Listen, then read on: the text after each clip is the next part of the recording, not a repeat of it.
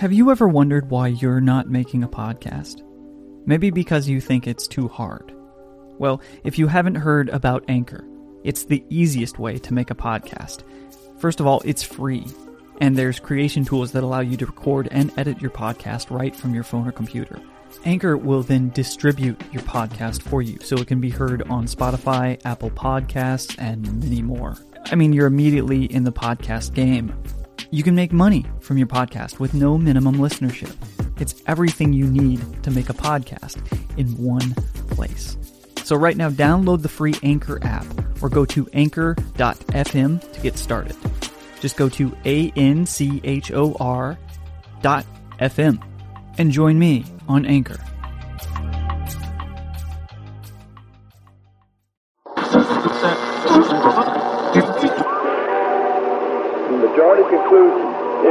These things are real and under intelligent control. We will continue to keep you informed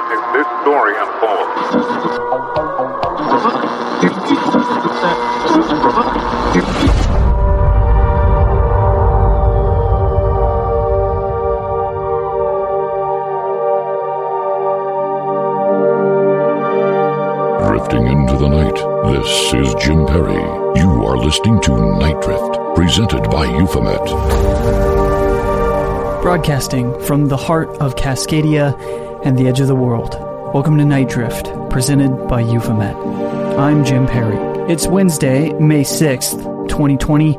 Tonight, we speak with Argentinian filmmaker Alan Stivelman, whose recent film, Witness of Another World, follows the incredible and emotional story of a gaucho, Juan Perez, who at the age of 12 had a supernatural encounter that changed his life forever.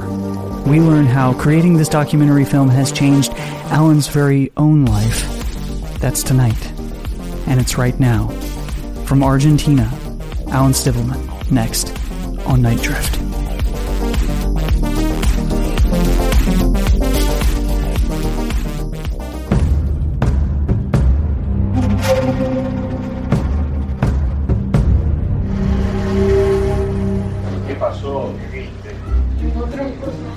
Group of people was expecting to hear a fantastic tale, but Juan broke down.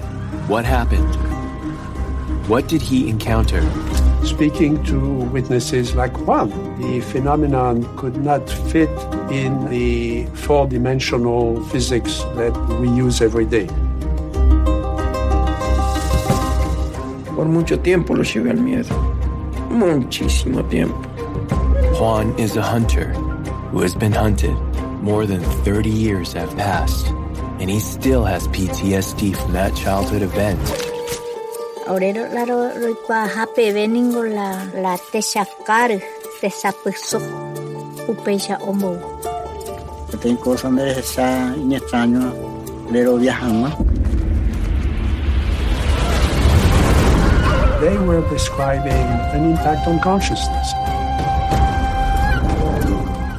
impact on their thoughts, Para mí era un sueño normal. an impact on their dreams, Que hay fuera vivía firmemente. and uh, an impact on their life. Podia aparecer o qua seramo, o qua. These people have something to teach us. El gaucho también llora. We demonize the unknown. We are afraid of it.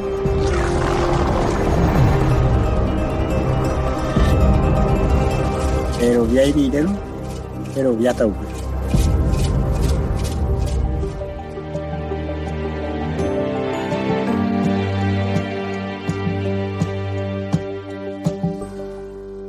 So, as I was saying, I love your film, and it obviously looks to me like a labor of love. Can you explain how important it was for you to make Witness of Another World? Well, it was really important from different perspective because at the beginning of the project, my main purpose or my main idea was to make a movie, a documentary about what is behind the UFO phenomenon, trying to get answers from this elusive phenomenon and try to get answers. And the idea was to portray the story of Juan as an excuse to dig more in the into the UFO phenomenon. But mm. as soon as I arrived to Juan's house and spent many weeks with him, the first time that I met him was in 2014, 14, yes. And it took me four years of research and also try to get courage to enter to this story because at the beginning of the research process one of the things that caught, me my attention was that i realized that his mother juan's mother this is not part of the movie but it's the background it's the main heart of why i did this. Um, the story was that i found out that juan's mother was also a contactee. She suffered the same thing that Juan did when she was a teenager. Mm. Um, but the, this was a secret for many, many years. Juan didn't know nothing about this. It, she told me about this story just by chance. We were walking on the countryside, and she confessed why she was so scared about the idea of making a film or a project with Juan because she was afraid that Juan could mm, be like kidnapped again by these entities mm. because according to her uh, Juan was marked when he was 12 years old and probably those entities could come back to him and took him away from her so mm. she was really scared and the main fuel or the main power that I get from this project was the idea of trying to understand if there is a connection between our ancestors or the lineage of the contactees and the UFO phenomenon. That was my main question with this project. And I think it has many layers. The story, if you if you see the movie, it's just 80 minutes but it took us four years of research of spending time with juan with his family with also with Jacques Vallée it was really really deep. With it was a really deep connection making this movie and it changed me completely the perception about what is reality and also the concept of the supernatural world. Changed my mind completely because I have to confess that before this project, my mind was a little bit skeptic about mm. the supernatural or the pos- another possibilities of existence. I want to believe, but it was really hard because I was quite a skeptic. And this movie and this journey helped me a lot to to gain awareness that we are not alone and also respect for this phenomenon. And i as a filmmaker i only wanted to help juan in the process to get answers for him and also to share a message to the audience uh, that the importance f- for my perspective is that the human aspect is one of the most important important things or key is one of the keys to enter this supernatural realm. So because it for me it was really big to try to prove the existence of this phenomenon or to disclose some of the proofs. So that's why i took took aside the material aspect of the UFO phenomenon, I and I only concentrate on the psychological side and the human aspect of, of this phenomenon. Well, really, within focusing in that way, you're able to cut to the great humanity of this all, are you not? By focusing on the psychological, you get closer to the emotional. Totally, totally. And I think the character of Juan is really is so powerful because he's really innocent, he's pure soul, Uh, his heart is, was really open since the moment I met him six years ago and but but that time i was not really confident of making a project i just wanted to meet uh, juan without thinking of making a movie. I was just curious about his character. But one thing led to another and i i got captivated by the ufo phenomenon and i did my own research and i found out that the human aspect is really the key to understand this the the behavior of this of this phenomenon and the impact that we have on our human consciousness and the further you found yourself in this field of investigation and research i'm sure you found that the human the personal the emotional is one of the least cons- uh, one of the least considered in terms of UFO research. How how how was that? Hmm. How was how did that affect your approach in this? Oh, in in many layers because mm, one of the good things is that when I when I started this project, I did it with my my innocence. I was not a UFO researcher. I was not like, like how do I say contaminated with the right. all the theories and the speculations. I was like a child entering into this fantastic world. And I did my own research, my own thoughts about these these things. Um, but again, one of the things that allowed me to enter to new ways of understanding was the connection with his mother that she's not part of the movie but is the soul of the movie because thanks to her i was trying to understand what is the connection if there is a the, the, the biggest question that i had with this project is that there is a, an afterlife and if there is one if there is a connection between this afterlife and our ancestors and the UFO phenomenon.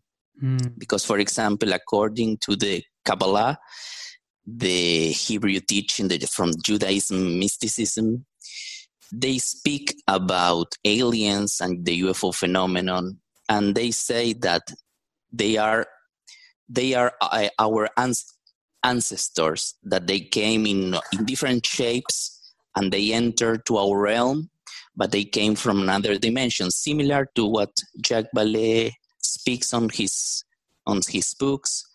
And one of the things that I found out during the process of this movie, the first step that I took during the, the shooting of the movie was I went to Paraguay and I went to the jungle uh, to make a research on the Guarani uh, worldview. The Guarani is one of the most important indigenous tribes in South America. And Juan ancestry came from that place, from the Guaranis. And I went there because I wanted to know what shamans and wise men and women thinks about the UFO phenomenon and the abduction phenomenon. Yeah. And I wanted to know more. And the first uh, day, the, the, sorry, the first night when I arrived to one of the tribes, uh, I was received by Plutarco, and he told me that he knew why I was there, what I was looking for, and he welcomed us. And he told us that he will reveal all the secrets that was never heard from any white man. And he was really pleased because he was seeing us as Western people trying to understand the secrets of life. So he was really, really happy with that because mm. in Paraguay, they live in an isolated mode, it, just like Juan did for four decades. And one of the things that I found out with during that time that I spent with them was that their theory or the way of they perceive the UFO phenomenon is that is a phenomenon that is real 100% real but they came from they comes from another dimension that is mm. linked and above us it's just one step is the dimension that is one step above us and when when when plutarco was telling me that story I remember all the books from Jacques Vallée and his theory, and I realized that they were speaking the same language, but one in a spiritual way and the another from his science language. and the right. goal of this movie was just to make a bridge between the spirituality from the indigenous cultures, but because they represent the the history of man, the, the, the ancestry, and from the other side, the voice of science, led by Dr. Jacques Vallée. And for me, it was a real discovery to make, try to put the movie is open because we don't say that the phenomenon came from an, comes from another dimension it's just open but we we wanted to put that theory on the table just to the viewers could understand that there are other theories or points of view around this phenomenon. Well in that way it's very sophisticated. It's a tasteful approach to presenting an idea or a notion without hammering something into the audience correct? And I think there's so many more ways that an audience can react and interpret and really integrate these messages. And one of these ways is through imagery, is through visual, is through abstraction. And one of the things that was just incredible stunning about your film is how cinematic it is and how seriously you took the craft in this. What is your filmmaking background before entering into this crazy world of UFOs and the metaphysical? Well, I'm mostly a screenwriter. I did a feature film, but it was never shot it. And I always thought that I was I I'm gonna make just feature films, not documentaries. It was not my field. But when I was 24 years old, I was having an existential crisis, something like that. Mm. Bef- and I was studying the, the Andes, the archaeological history of the Andes, trying to find the roots of an ancient civilization that was settled in Peru and Bolivia. And while I was having this crisis, I was making commercials, video clips, music clips, etc. But I said to myself, I need to go to the Andes. I need to meet the place that I was really looking into because for five years I was obsessed with this lost civilization. And I quit my job, I quit everything. I took a bus to, to the Andes. I took my camera with me and just a notebook with 200 questions. Hmm. Most of them were existential, were existential. Why are we here? Who we are? What is death, etc. And there I met Placido, an Andean shaman, another, the, the first time that I met someone who was linked to the indigenous roots. I, uh, for, from, mm, for that time, it was my first connection with the indigenous culture. I was really new on, the, on that field. Hmm. And I spent around six months on between Peru and Bolivia with him. And when I came back to Argentina, I started to edit all the footage. It, it was around 60 hours. And it became a movie called Humano. It's human in Spanish. Mm-hmm. It was on Netflix. It used to be on uh, YouTube also it was seen by more than 6 million people. It was a really big hit. And my idea was not to make a movie, just I just took my camera as a, like a, how do I say a journal. And I record my daily life there, my questions. Mm, I also practice um, ancient rites, and I was able to enter because the community that I connect during that journey was an old, an ancient uh, civilization called Keros. Keros was an uncontacted civilization until mm-hmm. 1960. They lived in the hills, and no one knew that they were alive.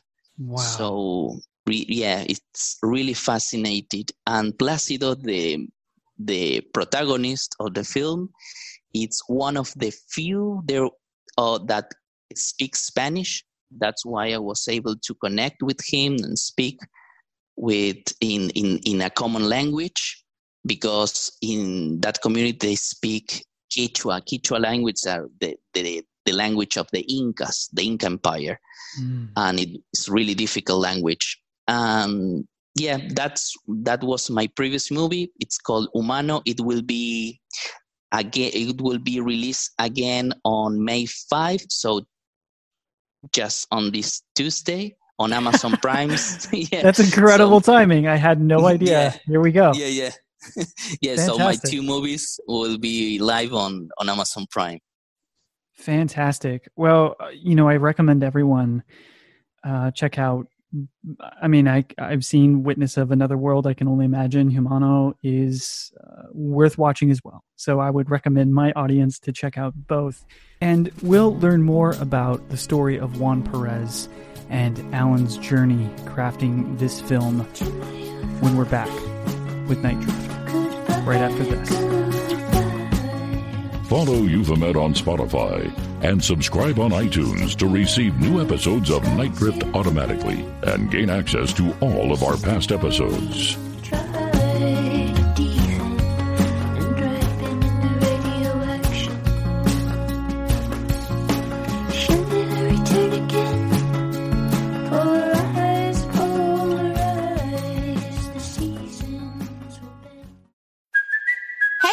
Cuoco for Priceline. Ready to go to your happy place for a happy price? Well, why didn't you say so? Just download the Priceline app right now and save up to 60% on hotels. So, whether it's Cousin Kevin's Kazoo concert in Kansas City, go Kevin, or Becky's Bachelorette Bash in Bermuda, you never have to miss a trip ever again. So, download the Priceline app today. Your savings are waiting.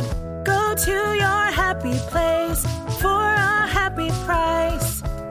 Go to your happy price, Priceline.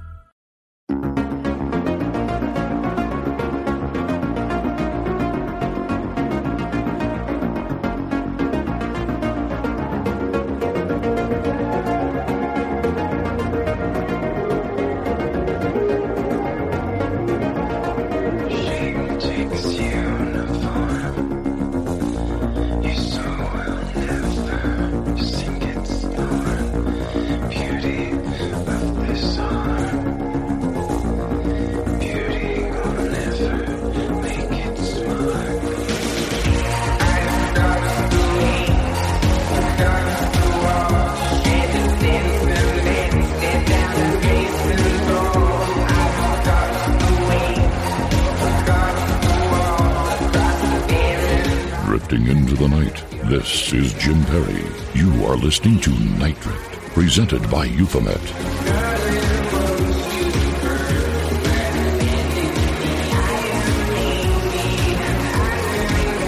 Very briefly, can you, for the sake of my audience who maybe is a little bit uh, uninitiated, can you explain a little bit of the story of Juan Perez and yeah. what the state of that story was when you approached it? Well, when I approached him, he was 48 years old, but his case was when he was 12 years old. So imagine there was four decades of of doubts, of of tears because he lived in an isolation in different in different like ranches around Argentina suffering the mockery of his friends, of his family, because his family also thought that he was kind of lunatic. Um, it was really hard for him. So when I met him, he was really broken. Yeah, that's the word. He was, I could see he saw that he was really injured and by that time i didn't know how to proceed just to mm-hmm. li- i just listened to to his story and i sat down next to him and he was crying and i was just trying to to calm him down. And for the years after i was able to to make this project. But the story is that juan when he was 20, 12 years old he lived something that was really supernatural to explain it was six o'clock in the morning of september 6 1978 Juan leaves his house to go in search of the herd of horses to begin the task of the field before going to school, Juan had strict tasks to do. His father uh, was very severe with him. So Juan rides his horse, Comet, that was the name of his horse, and gallops a few meters until suddenly three lights in the sky began to dance frenetically. His horse was scared. He didn't know. He did not want to move forward Juan returns home and explains the situation to his father that he had seen three strange lights in the sky. The father ignores him completely and asks him to return and begin the task of the field. So Juan goes back to Comet and observes that a thick fog covers the entire field. It was a really strange fog. It's not the typical fog in dawn.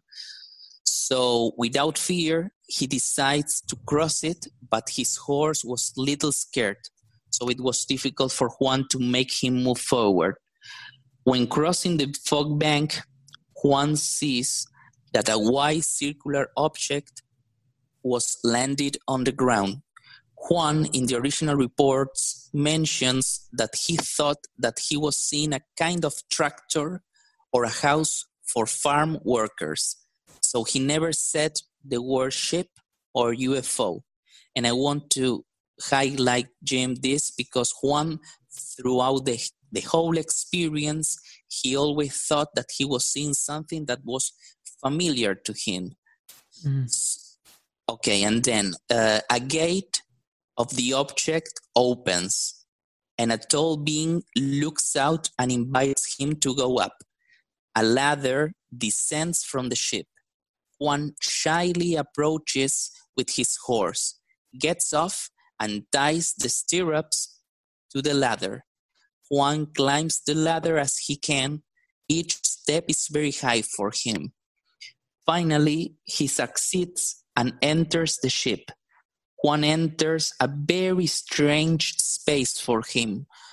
On his left side, he observes that there is a small being a meter and a half tall, who is cutting meat on a transparent table.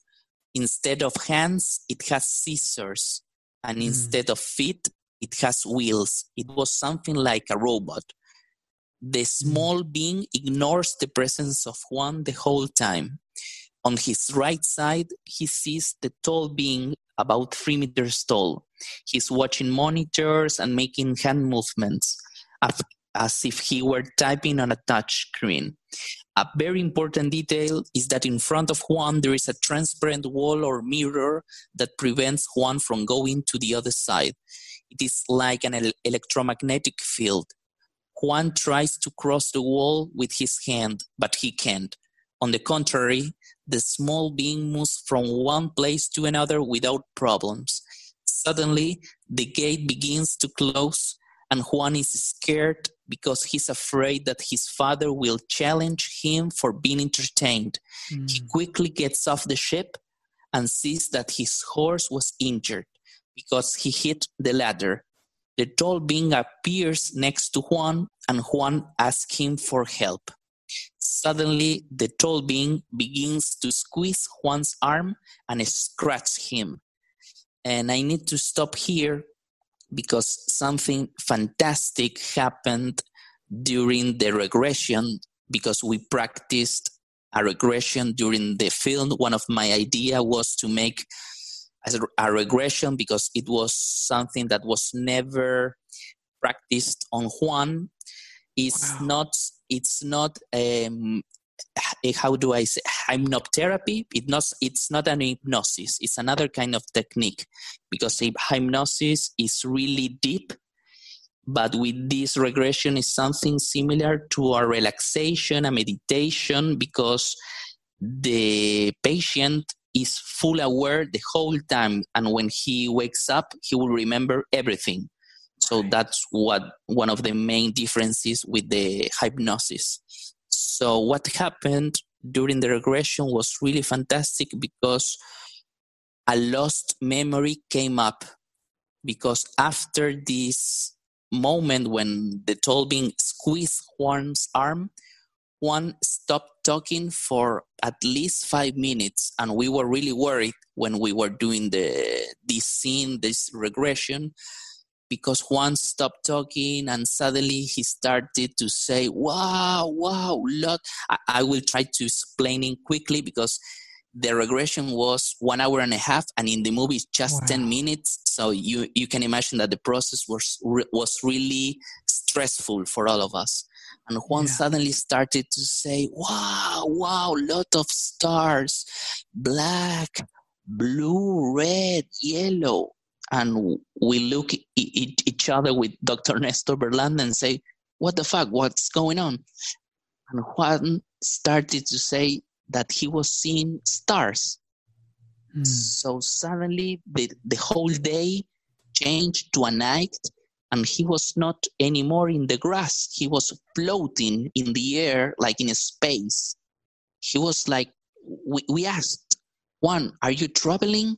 And he said, I don't know. I don't know. Wow, there are many. There are many. He started to say that the tall being was not just one, there were thousands mm. around him. This is not part of the movie because it was really hard and abstract to explain, but he saw that there were many, many tall beings around him. I don't want to spoil because uh, this is an spoiler alert because at the end of this scene is very emotional. Juan broke into tears into tears because he saw something that was really powerful. And it was also the key to understand why this happened to him. Because one of the questions that he was asking to the Tolbin is why to me? Why to me? And another detail that is part of the background of the story we were using two lights in the in the in the room while we were shooting. There were two lights with batteries, LED. There were no electricity in in in the whole house, so we we needed to use lights with batteries. Mm. And the thing is that when Juan was interacting with the phenomenon or the beings, the light started to answer in a way. Mm. He was the light was moving, so it was really impressive to see that there was a real connection. It was not something that was remembering. Juan was not remembering. Juan was actually inter- having an interaction in real time with the phenomenon because in the precise, mo- precise moment that Juan was asking and receiving uh, an answer, there was like a flicker in the light. Hmm. This, was really unperceptive on the footage, but we all witnessed that presence and the phenomenon. And the other thing that was really funny, just saying a, a word, but everyone fall asleep during the whole regression. All the technician and the people Wait, that was every, everyone on the crew fell asleep during the yeah. everyone and uh, yes and i was not a, i was awake the whole event and dr berlanda too but the rest of us they were all fell they all fell asleep. So okay so what does it feel like for you as a filmmaker to be at the heart of a discovery for an experiencer who therein yeah. you start to well, experience yourself well i have to there was so many times while I was doing this that I was really afraid. I have to be honest. Because yeah. when we finished that scene, the regression, I remember that I went out. I started to walk, to walk all across the countryside. In I was walking in on, in circles and asking myself who we are, who we are, what's going on, what is all of this. And Dr. Berlanda, that had a, a very big background on the UFO research, he was really scared too. He was he was asking me what's what's it's all of this because we we felt in that moment that we were participating in the UFO phenomenon itself. We were entering the heart of the phenomenon. We were knocking the door because many unexplainable things happened during the research and also while we were shooting. So we felt in that moment that we were like being witness of another world, all of us, not just Juan. We were using Juan's story because all of us were really interested on having a transcendental experience or trying to understand our human experience on this earth. We all have our own questions and we are all in our own path. I, I understand that. But gathering so many people with one purpose to help this person. Jacques Vallée took a plane for 20 hours to go to the south, to the end of the world, to Argentina, with just one mission to help Juan. He, he only wanted to stay with Juan and to help him, Dr. Berlanda too. So it was a reunion of many people with one mission. And I think that mission or that goal had consequences because mm. just just an example three or four days after that I left Paraguay, the last uh, community that I visit called me to my cell phone. They they sent me some messages, audio messages, telling me that they saw a UFO ship uh, two nights after that I visit them Mm. It was a very big UFO ship. The whole community saw that. Uh, it was like an interaction of five, six minutes, and then that ship disappeared uh, behind uh, a hill. And when I received that message, I said to myself, "This this is not possible. What's what's happening? Because there are so many synchronicities." And I was asking myself, we are going in the right path or not because one of the messages that i got from sylvia the wise woman from that community she was really afraid of revealing some secrets about the divine world because they don't talk about ufo or aliens. They talk about spirits and other dimensions or the divine realm. And she told me that we should be cautious with with this kind of manifestation because mm. the manifestation has two sides one could come from the light and the another one could come from the shadow yeah. and we are and western people nowadays we don't have the tools that we used to have in the past to fight with these entities right. because in in shamanic terms they use chants and like they are some kind of mantras mm-hmm. to to how do i say to obligate that light or that manifestation to reveal the truth that is behind that light because we don't have to be blinded by the light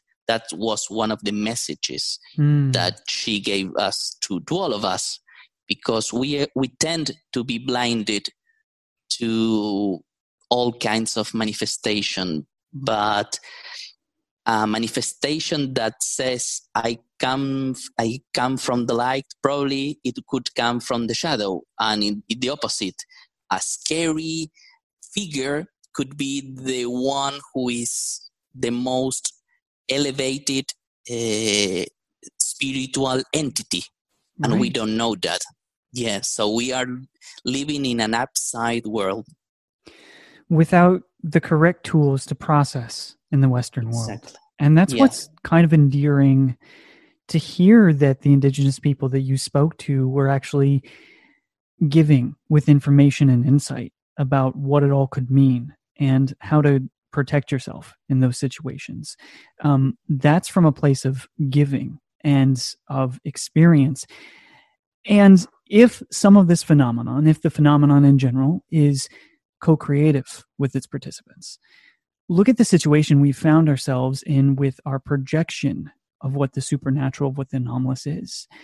It's foreboding, it's uh, villainous, it's malevolent to a lot of individuals that don't have the right tool set to process or communicate with whatever this may be on a very emotional, human way.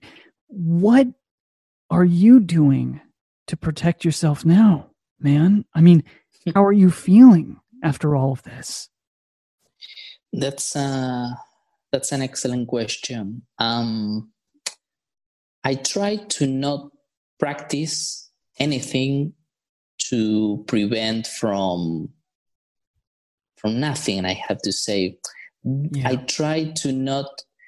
One of the things that I learned from Jacques was to not have any kind of ideology when we go to the field and when we make our own research because ideology tends to blind our mind Mm-hmm. and our perception because we have like mm, how do i say pre ideas we are not like fresh as a child that's, that's the importance of being like with the spirit of a child full aware of what we are experiencing i had to to experience that was really difficult to explain not as as big as juan but when i had that those experience i blocked myself and i said to myself that this is nothing this is not relevant it, doesn't have any kind of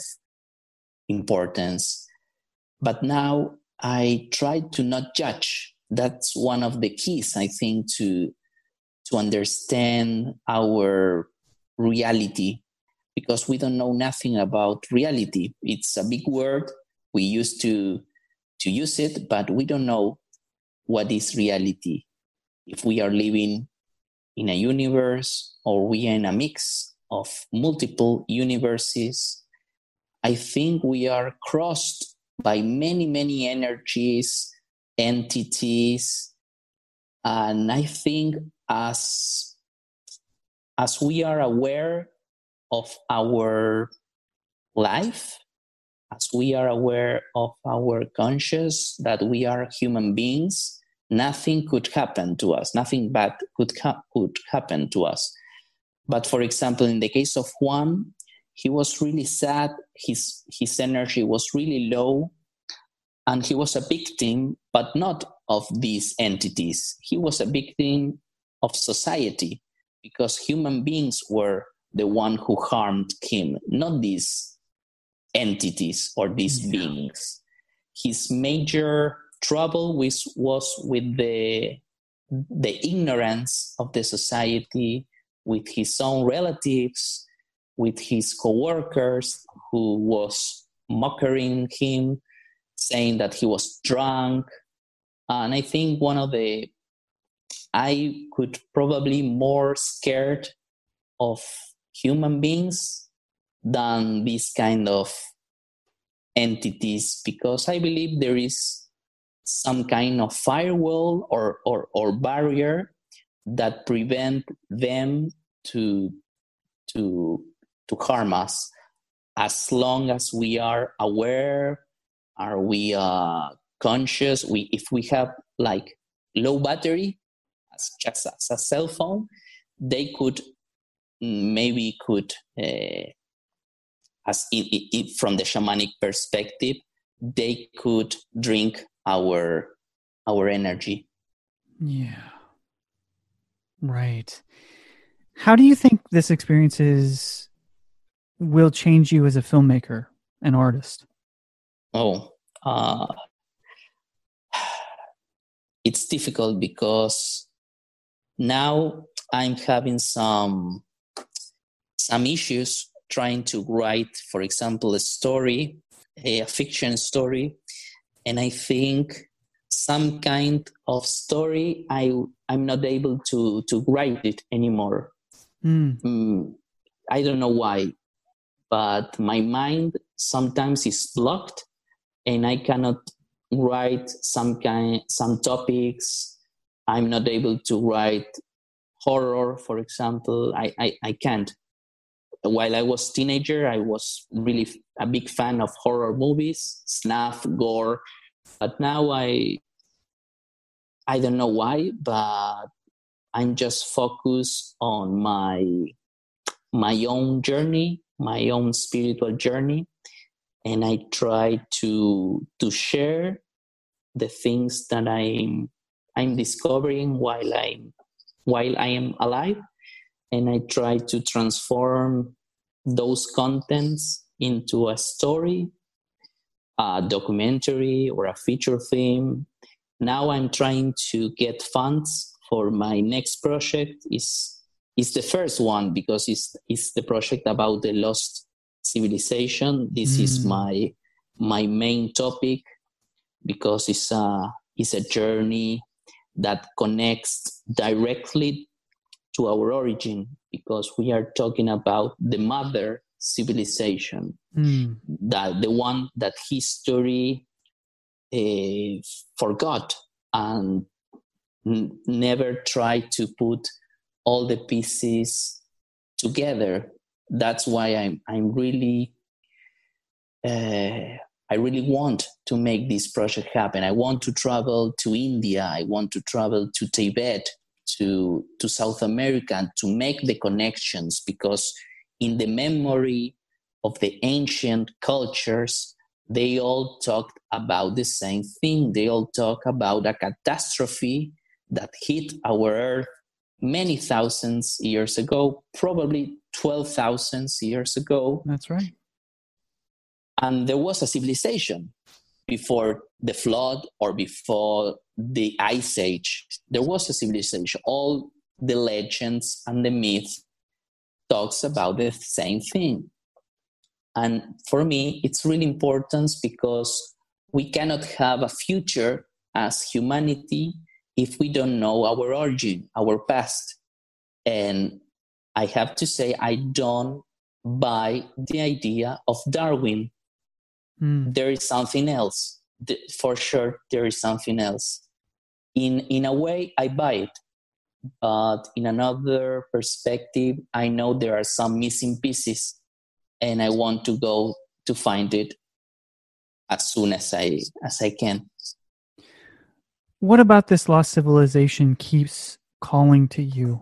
I'm really glad that you're able to sort of go back to it after this.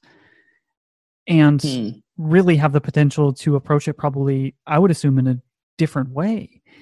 But what about it is so gripping you that it's a story that you feel like you very much need to tell? That's an excellent question. Uh, i don't know if it's an obsession because i did the same question to myself many times. Why? Yeah yeah. Really because it's something that is haunting me I cannot think or try to make another script, and I can't. Sometimes I write several pages and then I change the story and I go back to this story. So it's like hunting me, and I I don't I don't know why. Re- really, I don't know why. The, the starting point was the Andes because I found out some evidence, photographs about uh, an, under, an underwater uh, megalithic structures that is mm. below the lake Titicaca. And the main question that I was asking myself when I was 20, now I'm 33, so there are more than 15 years that I'm involved on this on this topic. And I asked many archaeologists and anthropologists, and I asked to them the same question. We are, if this is true, if these megalithic structures are real, and thank God there is an archaeologist from Belgium that is working right now on this on this topic in, in Bolivia. One of the thing that I asked to these scientists was that if this is real, a civilization did this marvelous uh, structure like a little Machu Picchu when there was no water on this lake. And mm. what year are we talking about? And one of them, he told me, oh, oh, that's, if this is true, we are talking about at least 25,000 years ago. And one of the things that is really particular on this water is that they have proper, the, the, it, it is a salty water, very similar to the sea. And it's 4,000 meters above the sea this lake. Hmm. So it's really rare. So this was my starting point. And after that, thanks to this investigation, I met one of the most important researchers of this field. His name is Anselm Pi Rambla. He's a Spanish researcher and an expert of ancient symbolism and he made in the year 2000 an excavation in Cusco to find out the ancient tunnel that connects Cusco, the ancient Cusco, and this ancient tunnel that the ancient name is Chincana. Chincana in Quechua language means uh, the labyrinth where one get lost because if you enter the Chincana, probably you are not gonna come back ever. it's re- yeah, it's according to the chronicles and the legend, it's a really it's a maze. Um, he wanted to find out, but what happened after five months of digging? The church, because he was actually digging on the church, the main church of Cusco, the Coricancha, that in during the Inca Empire, it w- that place was uh, the Inca temple of the sun. But mm. as you know, when the Spanish came, they built a church above ancient sites, very important sites, very energetic. And he dig on that site, but there was a call from above. We don't know where part of the the hierarchy from the church, and the project was cancelled because the state of Peru was fighting with the with the church, and Anselm was not able to make the discovery because it will be the greatest discovery of the century.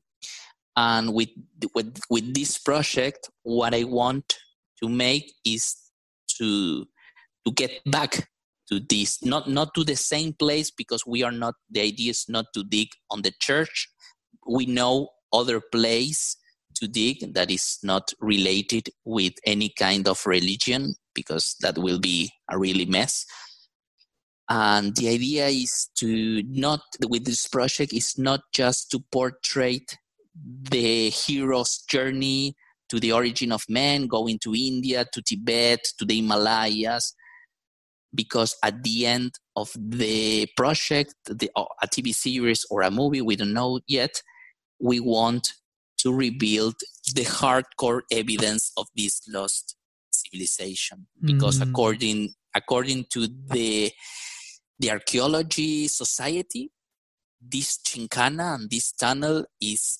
fantasy. It's not real. It's only on in the books. But the same happened with Juan. Everyone was saying that his story was not true, and we did a story trying to expose that Juan the, the, the real thing on Juan's story is his trauma. His trauma was real, and I can assure you that his tears was real. And with this project, I want to portray the same, the human aspect of this journey to the origin of, of man. Uh, well, it's incredibly relieving and exciting for you to say that. I mean, my next question really was going to be in what ways would you take what you learned about presenting a, a truly personal humanistic story with Juan and apply it to something that in many respects can be a little bit more abstract for individuals watching which is the you know real origin of the human history right, right. and to hear you uh, talking about it in this way and i think because it's so connected to you emotionally even there's no doubt in my mind that you'll be able to present something in a way that we've never really seen before in the tome like novels that each one of us has on our shelves that are infinitely fascinating yet a little bit disconnected from us personally right? So i i'm incredibly excited about that and i'm very happy that you're the person doing that alan. Thank you. Thank you jim. And yes it's it's really personal. It connects me to a deeper level of, of myself because it has to be with my journey probably if we work this project with the how do I say with a big production company in the US because we are trying to make a deal with them.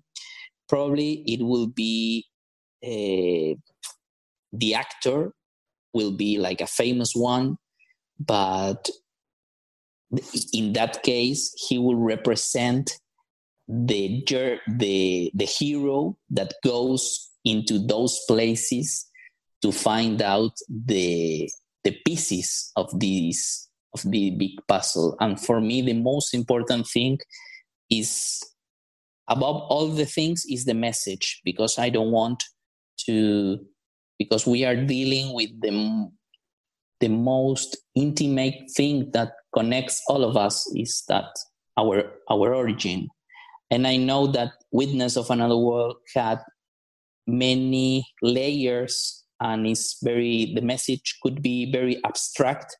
And I, i'm receiving plenty of good messages excellent feedbacks but sometimes the ufo fans wanted to know more about juan's case about the shape of the ship yeah. about the shape of the beings.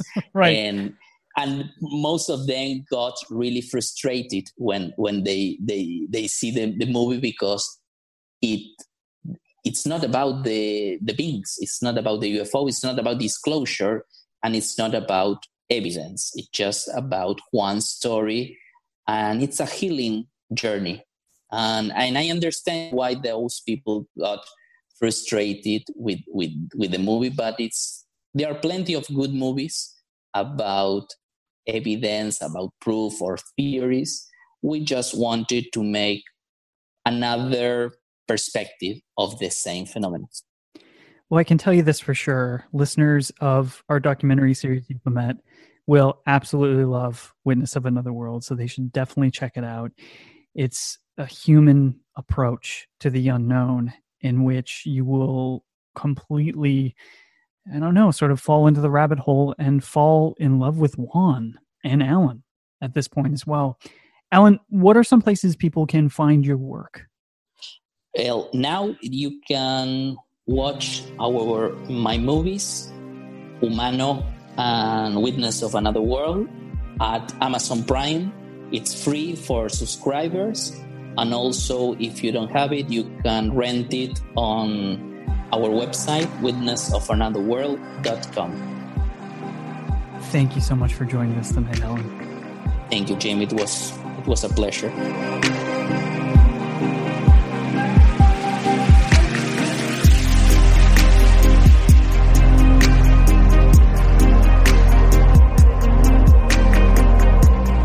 Thank you for listening to this edition of Night Drift, presented by Euphomet. Thank you to our guest, Alan Stivelman, as well as our sponsors, Spotify and Anchor, For everything Euphomet, including how you can subscribe to the show, links to our Patreon, and social media, visit euphomet.com. We'll be back shortly with a new episode of Euphomet and more Night Drift. Thank you for listening. This is Jim Perry, and until next time, keep looking up. Follow Euphomet on Spotify and subscribe on iTunes to receive new episodes of Night Drift automatically and gain access to all of our past episodes.